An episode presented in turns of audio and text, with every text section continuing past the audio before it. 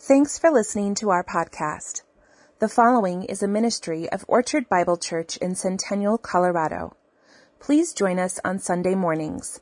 For more details, visit us online at orchardbible.org. Today's scripture reading is Genesis 45, verses 1 through 3. This is the Word of God. Then Joseph could not control himself before all those who stood by him. He cried, Make everyone go out from me. So no one stayed with him when Joseph made himself known to his brothers, and he wept aloud, so that the Egyptians heard it, and the household of Pharaoh heard it. And Joseph said to his brothers, I am Joseph. Is my father still alive? But his brothers could not answer him, for they were dismayed at his presence.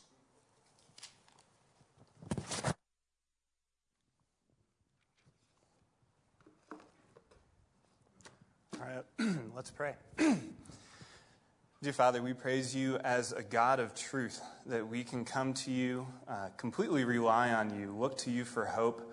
It's been that way for hundreds, thousands of years, and it'll stay that way for hundreds and thousands of years. And um, just to have that security in you is such a blessing. To know that you um, didn't leave us with nothing, but you left us with your Holy Spirit and your word to guide us. So I pray that you would guide us now. Amen. All right, good morning. Please, um, please be seated. See if you can relate to this scenario. I'm guessing most people have been here before. You're waiting for someone to come home. Maybe it's your spouse, maybe it's a teenage driver. They said they'd be home at 9:30. It's now 9:50 at night, and you're wondering where they are.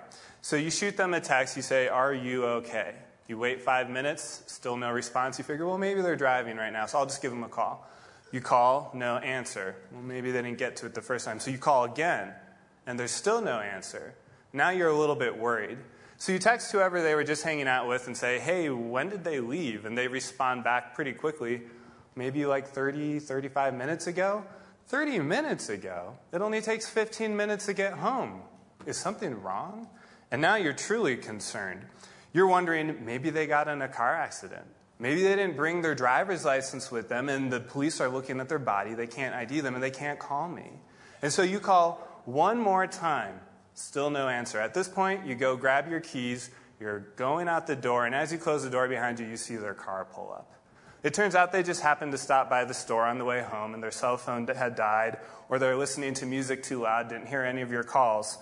But all that you needed was a half hour of uncertainty for your imagination to run away from you and to assume the worst.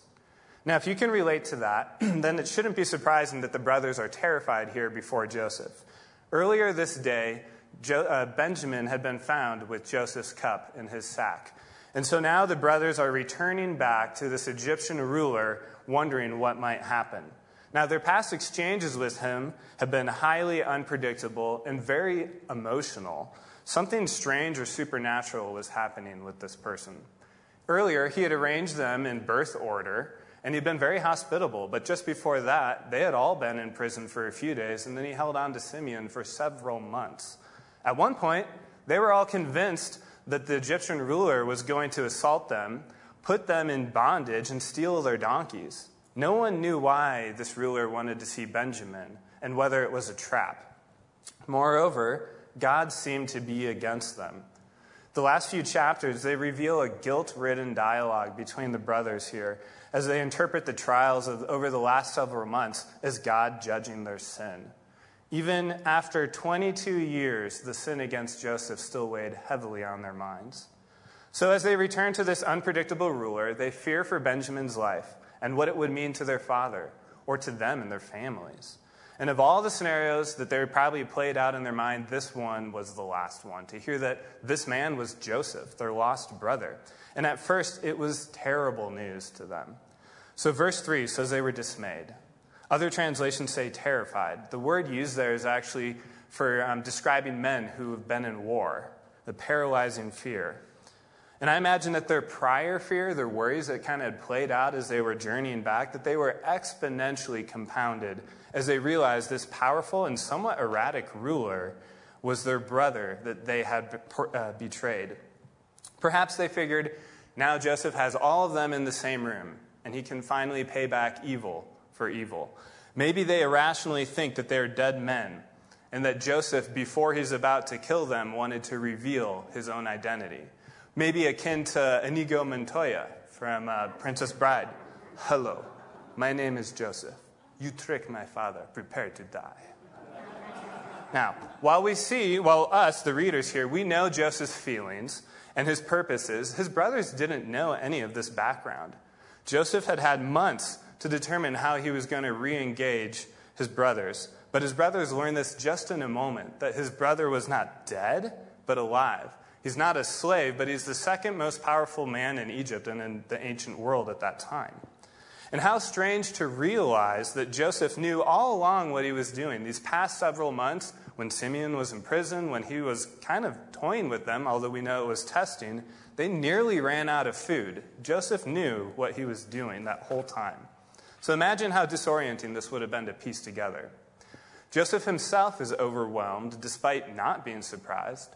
Earlier, he'd been able to confront his brothers with a pretty stoic face and speak to them harshly. So, why could Joseph at this moment no longer control or restrain himself? Verse 1 opens with the word then. So, while his emotions may have been building over time, this reaction is a direct result of what had just transpired, which Lars led us through. So, chapter 44, that was the last straw, and Joseph could not continue to hide his identity any longer. So he had issued a series of tests. This wasn't the only one. He had tested their honesty, asking them about family details. He tested their greed, putting money back in their sacks. He had tested whether they'd abandon a brother, keeping Simeon. And this was the last test. How would they react to favoritism, and did they have any concern for their father? He required only Benjamin to stay behind and said the rest could go back home in peace. But they all returned with Benjamin, and Judah puts his own life on the line in place of Benjamin's out of concern for his father. They had passed the test. They truly were different men. This display of selfless courage and concern, coupled with the news that his father probably had never gotten over Joseph and was still grieving for him, was too much for Joseph to hold back his tears. So Joseph broke down, cleared the room, and ended the deception, blurting out in Hebrew, I am Joseph. Is my father still alive? In some ways, this is an, an, unexpected question. Joseph had already asked multiple times about his father. He would say, And how is your father? Is he well? Is he still alive? But notice how this question is different. He says, Is my father still alive? No doubt Joseph had been thinking about his, seeing his dad again. And so he's almost incredulously claiming aloud, Is my dad really still alive? Will I actually get to see him again? I think he's almost 130 years old at this point. It's also quite admirable that the first statement after saying, I am Joseph, is not one of an accusation or condemnation, retaliation, or even a remark of self pity, but it's one of concern for his father. After all the injustice that he had experienced, his focus was not on himself. But as we discussed, the brothers are not assured by this, but dismayed. So, reading from verse 4, Joseph said to his brothers, Come near to me, please. And they came near. And he said, I am your brother Joseph, whom you sold into Egypt. And now do not be distressed or angry with yourselves because you sold me here, for God sent me before you to preserve life. For the famine has been in the land these two years, and there are yet five years in which there will be neither plowing nor harvest. And God sent me before you to preserve a remnant for you on earth and to keep alive for you many survivors. So it was not you who sent me here, but God. He has made me a father to Pharaoh and lord of all his house and ruler over all the land of Egypt. Joseph saw that his brothers were both terrified and dumbfounded. They were unable to respond to him. So he quickly puts their mind at rest, telling them not to be upset with themselves. Think about that. It's actually pretty amazing. Joseph is the one that's comforting them. With what had transpired in Joseph's life, there's really no room for bitterness anymore. With hindsight being 2020, Joseph can clearly see that God, the hand of God was in Joseph's life in all of this. And in these few verses, Joseph strongly asserted that the sovereignty of God, and Joseph revealed that he had forgiven his brothers for what they did to him. He states very clearly in verse 8 that it was God, not them, that sent Joseph to Egypt. So now that Joseph had shared how God had a plan for Joseph's life, he goes on to share how he has a plan for their lives. reading in uh, verse 9 through 15. Hurry and go up to my father and say to him, Thus says your son Joseph God has made me Lord of all Egypt. Come down to me, do not tarry. You shall dwell in the land of Goshen, and you shall be near me, you and your children and your children's children, and your flocks, your herds, and all that you have. There I will provide for you. For there are yet five years of famine to come, so that you and your household and all that you have do not come to poverty. And now your eyes see, and the eyes of my brother Benjamin see, that it is my mouth that speaks to you. You must tell my father of all my honor in Egypt, and of all that you have seen. Hurry and bring my father down here. Then he fell upon his brothers, uh, brother Benjamin's neck and wept. And Benjamin wept upon his neck. And he kissed all of his brothers and wept upon them. After that, his brothers talked with him. This really is an astounding turn of events. In an age where we have all sorts of access to fictional storylines, movies, and implausible plot lines, like Lars said, I need to remind myself that this really happened. And consider the shock factor of this for a moment here. In a span of 10 minutes, the brothers' perception of reality goes from Benjamin being a slave and their father most likely dying from that, and Judah risking his life, to now Joseph being alive, being the ruler of all Egypt, having forgiven them and promised to provide for them, their families, and all their livestock. I mean, they probably hadn't processed yet what was going on before Joseph breaks down again and begins hugging them and embracing them. And we see that Benjamin returns affections to Joseph and cries on his neck. But as for the ten brothers who betrayed him, it says that they only, after this, they talked with him. I'm guessing they sort of kind of awkward hugged back and didn't really know what was going on and still emotionally in shock, like, I'm not sure what you're doing. This turn of events for the brothers from condemnation to salvation is really just as miraculous as Joseph's story from rags to riches. God did not forget Joseph, but neither did he forget Jacob's family. Joseph had been faithful to God, but his brothers, by and large, had not. And yet, God still clearly intervened to provide for Jacob's family too, but in a way that they never would have dreamt of despite Joseph getting previews. Now, Joseph had told his brothers to hurry and bring their dad down to Egypt. And you can see this emotional connection that he has to his father here and his appeal. He wants to see his dad. He hasn't seen his dad since he was 17 years old, over 22 years ago. That's more than half his life. But Joseph isn't the only one excited about this family reunion. Reading in uh, verses 16 through 20. When the report was heard in Pharaoh's house, Joseph's brothers have come. It pleased Pharaoh and his servants. And Pharaoh said to Joseph, Say to your brothers, Do this Load your beasts and go back to the land of Canaan, and take your father and your households and come to me, and I will give you the best of the land of Egypt, and you shall eat the fat of the land. And you, Joseph, are commanded to say, Do this take the wagons from the land of Egypt for your little ones and for your wives, and bring your father and come. Have no concern for your goods, for the best of all the land of Egypt is yours. You can see Joseph clearly had gained favor with all that he came in contact with. First with Potiphar and his whole household, and then even with prison and, and the prison guards, and then now with Pharaoh and Pharaoh's servants. They were genuinely happy for Joseph. And notice when they report to Pharaoh, they say Joseph's brothers have come. They didn't say that Zaphenath Paneah's brothers have come. If you remember, Pharaoh had given him an Egyptian name. But we even see here in uh, verse 19, Pharaoh calls Joseph by his Hebrew name. There's almost an intimacy there. So Pharaoh cared for Joseph and insisted on caring for his whole extended family by giving them the very best. So Joseph makes good on his employer's relocation plan. He brings his whole family down. He sends them off, saying in verse 21 The sons of Israel did so, and Joseph gave them wagons according to the command of Pharaoh, and gave them provisions for the journey. To each and all of them he gave a change of clothes, but to Benjamin he gave 300 shekels of silver and five changes of clothes. To his father he sent as follows ten donkeys loaded with the good things of Egypt, and ten female donkeys loaded with grain, bread, and provision for his father on the journey. Then he sent his brothers away, and as they departed, he said to them, Do not quarrel on the way. Now, a quick comment on verse 22. I'd always wondered why 300 shekels and why five clothes? Why those numbers in particular?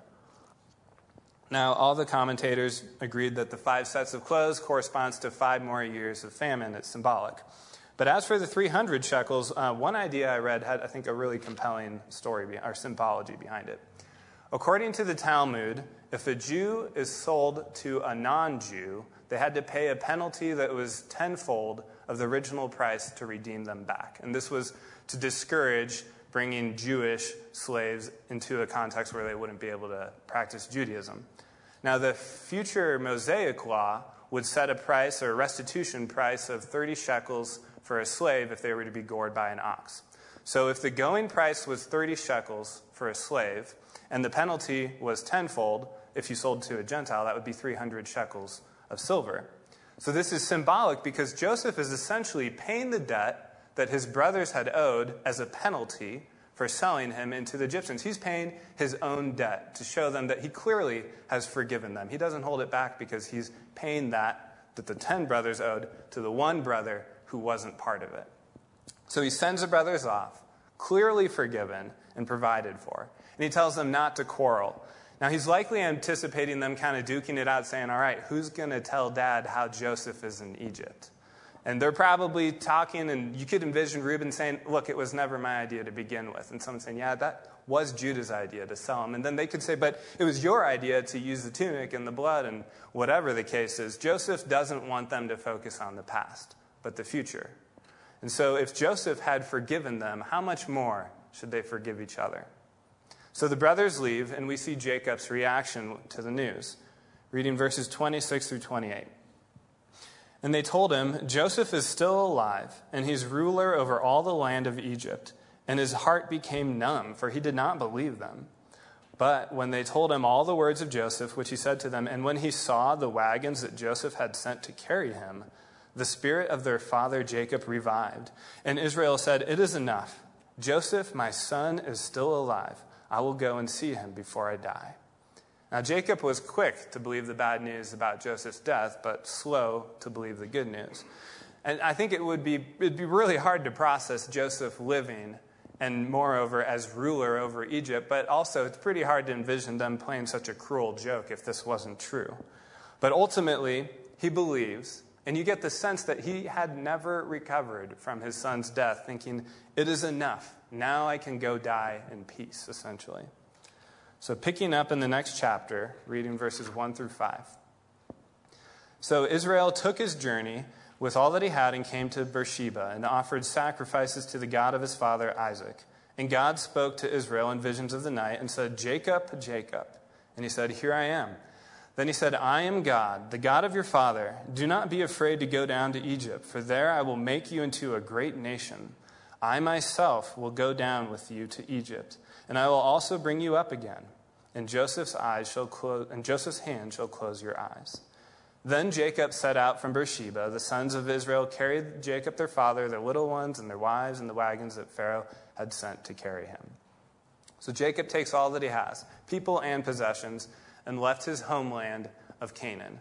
He stops at Beersheba prior to entering Egypt. So this is at the southern border of Canaan here.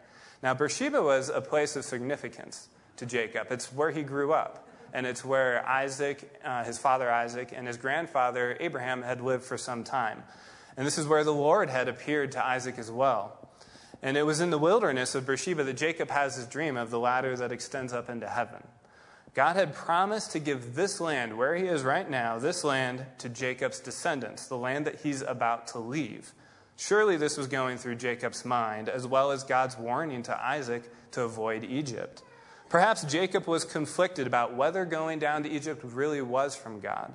So God appears to Jacob, assuring him that he could leave the land. And God repeats the promise of making him into a great nation and that that would happen even in Egypt and that they would come back. And it's also worth noting in uh, verse 4 that God assures Jacob that he himself would also go down to Egypt. Now, the gods of the ancient Near East, they were perceived to be local gods that were tied to regional locations. So Marduk was over Babylon and stayed in Babylon, and uh, Baal was over Canaan and stayed in Canaan.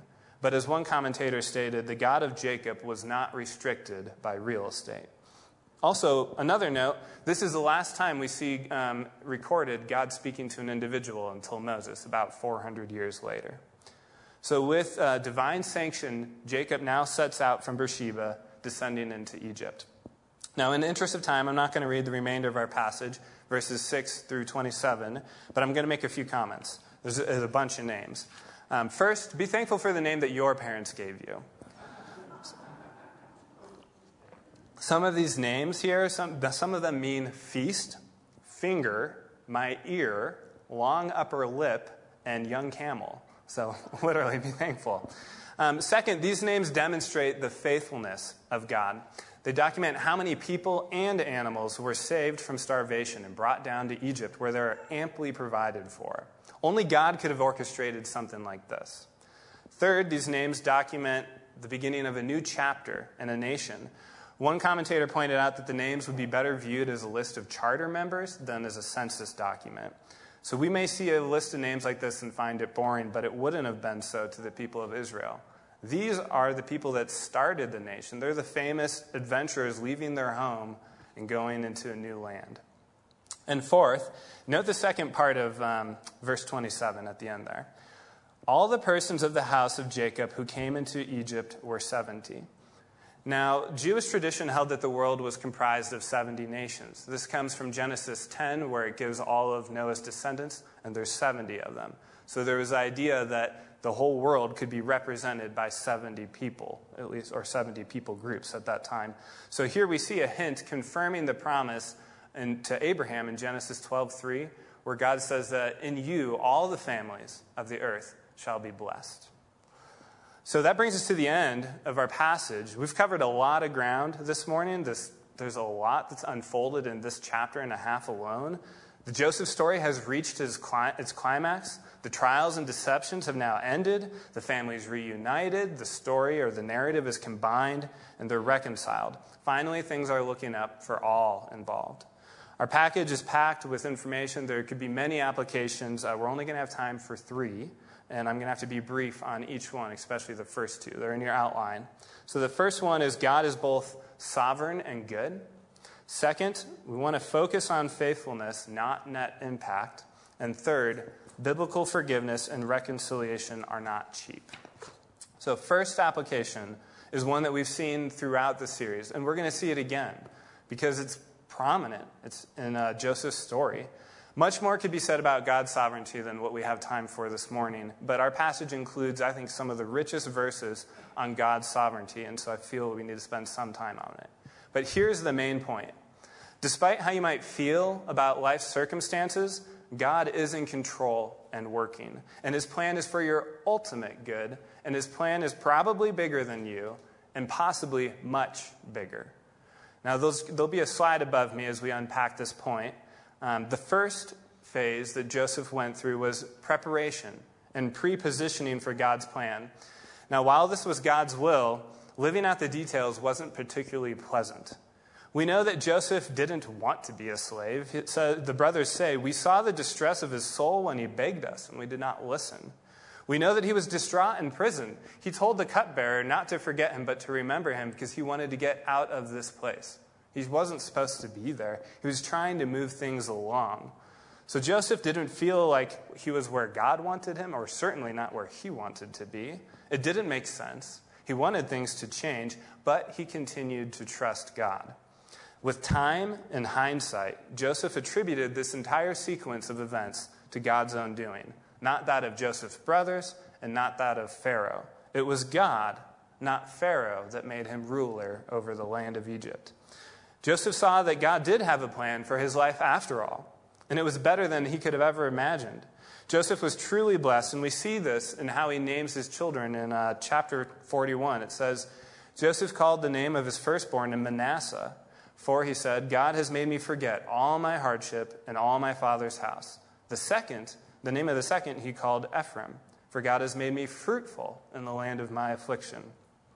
Joseph was personally blessed but this wasn't some sort of mercy recompensation for all the trials he'd been through. But this was so that he could be a blessing to others. And God's purpose in blessing Joseph was much bigger than just Joseph. And Joseph came to realize this that his purpose was to preserve life, that of his family, the Egyptians, and even livestock. Joseph saw that there was purpose to his suffering, but I think his understanding probably only scratched the surface. God not only used Joseph's life to sustain his generation, but to grow an entire nation. God used Joseph to fulfill a prophecy he gave to Abraham even before Joseph's father had been born. And so God used Joseph to bring Israel to Egypt to provide for them, but more importantly, to grow them into a nation, a nation that he would ultimately call out of Egypt in such a way that the whole world would know about God, his power, and in a way that we remember it today. And so do the Jews. We have it recorded for us. God had a plan that was much, much bigger than Joseph or Joseph's family, and they, though they did surely benefit from it, even down to placing Israel in Goshen. Now, Goshen is in the district of Ramses, which is near the royal court, which is an important fact for Moses and Aaron 400 years later as they kept visiting Pharaoh over and over again. The point is that though life may feel discouraging and difficult and sometimes even meaningless, God's not winging it. He has a plan, and you can trust Him because He's faithful and good and cannot be thwarted. Our suffering has purpose too, for our ultimate good. Perhaps not reaped in earthly blessings, but certainly manifested in spiritual blessings and refined character. Some of us may get the privilege in this life to have the hindsight, as Joseph did, but others may need to trust God's goodness and faithfulness all the way up into the end, and perhaps to understand the why only in the next life to come. And for those who do get a glimpse into God's plan, I bet it only scratches the surface. There are countless stories that I wish our congregation had time to study about how missionaries dedicated their lives to what seemed like relative futility. And all they reaped in this life was toil, the loss of loved ones, pain, and criticism from the church. But their life and suffering ushered in an enormous harvest in many locations. But they would realize that only after they'd pass into the glory, where they'd then meet the fruits of their labor. I don't have time for this story now, but I would encourage you to listen to John Piper's message on um, the life of John Gibson Paton. He was a missionary to the New Hebrides. Um, just go to desiringgod.org and search John Paton. It's Paton with one T. Excellent story.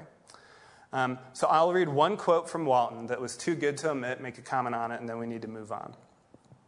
I cannot pretend to offer any language that resolves all the problems of reconciling God's sovereignty with the presence of evil in the world. It should be noted, however, that the Bible's own attempt to reconcile these issues is not represented by detailed and technical philosophical treatises. Instead, the important the- theology is clarified by illustration, because as we all know, where language may fail, illustration can succeed. The story of Joseph, therefore, can stand as a living treatise on the theology of God's sovereignty. And I think we would do well to remember this point. It's really easy to get wrapped around the axle when you're thinking about specific details about how God operates. Yet it's very edifying to look at the overall process and reason for why he operates. In a similar way, um, I, do, I do flood modeling, so this is what came to mind for me. Um, no one can fully describe or model a river's flow regime. There's going to be different eddies and rapids and depth variations and bubbles. We don't know any of that. But what we do know and what we can observe is the overall force and direction of the current. Maybe your life this year feels like you're stuck in one of those eddies, or you keep going through sequences of rapids and getting sucked down. You're like, why? What is, what is this about? What is happening? Rather than trying to analyze the purpose behind individual events and understand God's way, we'd be better served by stepping back and observing is there an overall trend in what God might be teaching me or doing in my life? Don't try and figure out where you're at right now, where you need to be, and chart your own course to swim against the current. But look at the current and be carried along with it. Um, the second application to our passage this morning is to focus on faithfulness, not net impact. And this could be stated multiple ways, but what I want to get at is this it was Joseph's faithfulness to God that honored him, not his office or influence. I'll need to be terribly brief, but I want to highlight a common trap for believers. We look at this passage and we say, wow, from slave to sovereign, from rags to riches, from prison to palace, that's amazing. God really worked in his life. And that is true. But what if Joseph hadn't become ruler over all Egypt? Would God have been any less faithful or trustworthy? Or would God have been any less pleased with Joseph? See, Joseph's story is similar to many fairy tales. The rejected brother becomes a ruler, reconciles with family, provides the best of the land, and everyone lives happily ever after. But you know full well as I do that life is rarely a fairy tale. Many things go awry and are never righted, and you go through trials and testing, and you emerge tired, not prominent. And not everyone is married happily ever after. The danger to such an inspiring story like Joseph is that with all that takes place, we tend to focus on the end result and not on the journey. And if, if Joseph had lived an ordinary life, his character would have been no less admirable, God would have been no less faithful or present, but the story would have been less memorable. In our relatively plain lives compared to Joseph, we may unnaturally elevate his status. And we may, but we need to remember two things. With all that happened to Joseph, first, it was God that moved all the pieces for his own glory. And second, the value of service to God is measured more by the character of the servant than by the capability of the servant. God is more concerned about the faithfulness with which you have walked than where you have been able to walk to. In other words, God's goal is your sanctification, your personal character, not your position or impact. And so that brings us to our last application. Biblical forgiveness and reconciliation aren't cheap. Cheap is something that's inexpensive and low quality, but forgiveness and reconciliation can be emotionally and financially costly. But the end result is worth it. It's meant to be effective and restorative. While Joseph never says the words, I forgive you, it's clear that he has forgiven them. And although his brothers had sinned against him, he's the one that's comforting them, telling them not to be angry with themselves because this was God's plan. And while the brothers hadn't had the opportunity to confess or apologize, their behavior showed repentance and that their hearts had truly changed. Our story is kind of like an Old Testament microcosm of what ideal forgiveness and reconciliation might look like. Joseph sinned against, he sees genuine repentance, he initiates reconciliation, the family's reunited, and everybody wins. At the surface, that example may seem a little simplistic. The process of repentance and forgiveness and reconciliation isn't always straightforward or black and white. Forgiveness can be very complex, especially with repeat offenses, which we can be notorious for. You probably recall Peter asking Jesus for clarification Lord, how often will I forgive my brother, uh, my brother's sin against me, and I forgive him? Let me read that again. Lord, how often will my brother sin against me, and I forgive him? As many as seven times? Jesus said to him, I do not say to you seven times, but seventy-seven times. Jesus then told the parable of the unforgiving servant, illustrating that if God has forgiven us so large a debt, then shouldn't we be able to give, forgive each other relatively small debts by comparison? If you recall, though, at the end of the parable, was the servant forgiven? He was not. He was placed in jail for the equivalent of a life sentence or eternal sentence. The servant had been forgiven earlier on. He had begged for mercy, and the ruler showed mercy. But his hypocrisy showed that he hadn't actually changed. It's not that he wanted to change, he just didn't want the consequences. And so he was not forgiven in the end. And that parable is one of vertical forgiveness, of God forgiving man. But I believe we see a similar lateral principle in our story today that forgiving one another is conditional and it occurs in stages. So we might wonder at what point did Joseph forgive his brothers? I think our word forgive is not precise enough because there's really different forms. Clearly, Joseph did not reconcile with his brothers until they had passed the test. These spanned several months to a year and involved multiple events. But I believe that if the brothers had not shown reformed behavior, that Joseph would not have reconciled with them. So, is it wrong of someone to withhold reconciliation until they see repentance in the offender? Or should we freely forgive and offer forgiveness and wait for the offender then to come around. I would argue that the ball is in the court of the offender and until he or she has repented, whether in behavior, attitude, or an apology, that the offended should not extend restorative forgiveness. But once repentance is shown, the offended cannot withhold forgiveness, and restoration needs to take place.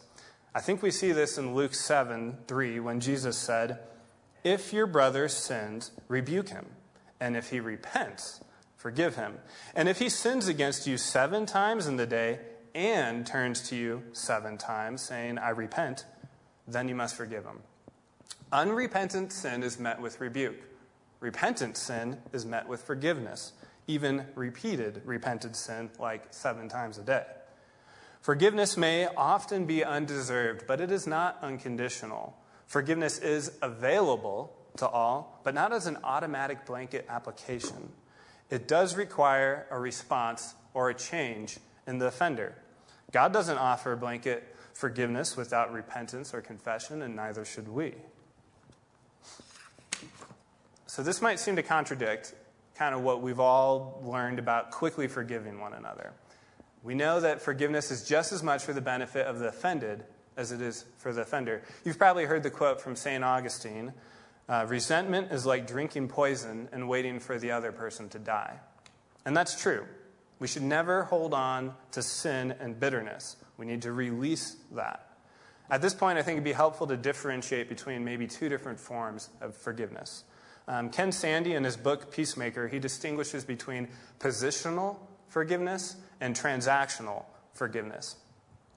And I quote Positional forgiveness is a decision not to dwell on the hurtful incident or seek vengeance or retribution in thought, word, or action. Instead, you will keep yourself in a position of forgiveness in which you pray for the other person and are ready to pursue complete reconciliation as soon as he or she repents. End quote. I would, I would argue that uh, Joseph had offered or achieved positional forgiveness much earlier on in our story. We can't say when for sure, other than obviously when he had named Manasseh. He, had for, he was no longer bitter. He had let go of all that hardship and his father's house. Now, part of the ability to positionally forgive is trusting in a good and sovereign God. This enables you to release any bitterness without feeling vulnerable or like you've lost a competitive edge or any kind of strategic retribution because you aren't pursuing retribution. That's in God's court, He's the judge. Now, Sande defines transactional forgiveness as a commitment not to bring up the offense again or to use it against the other person, not to talk about the incident to other people, and not to allow the incident to hinder your personal relationship with the offender. He reasons that until the person repents, it would actually be inappropriate to offer transactional forgiveness because it may still be necessary to confront that person in their sin, to bring it up again, and maybe even to change or end that relationship. And I think these are helpful distinctions in processing what it looks like to quickly and unconditionally release bitterness and offer positional forgiveness, yet to wisely wait and hold back on restorative transactional forgiveness until you see that repentance. But when there is repentance, there is no cop out. There is no right to withhold forgiveness and reconciliation. Now, when it comes to vertical forgiveness, we are blessed to have a loving God who is ready to forgive. He has already taken all the necessary actions to cleanse you from your sin and guilt, but your forgiveness is still conditional.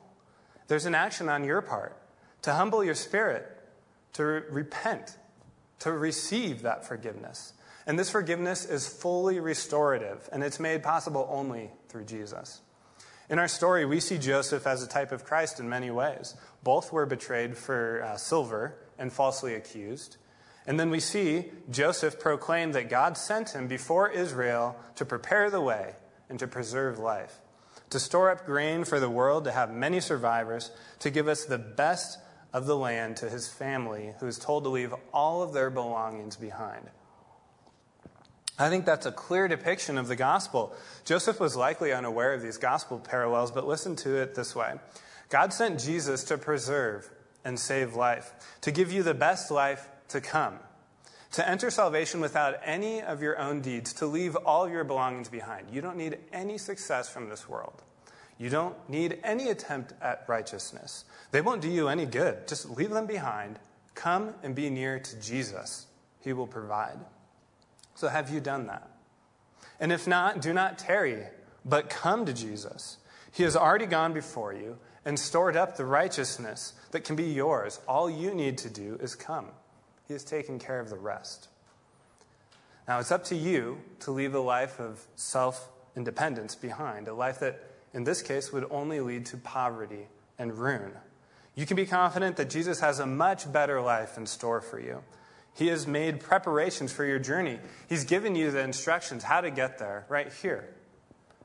It's a sample of his riches. It's all that you need to nourish your soul along the way. So please stand as we thank God in prayer for his forgiveness for our salvation.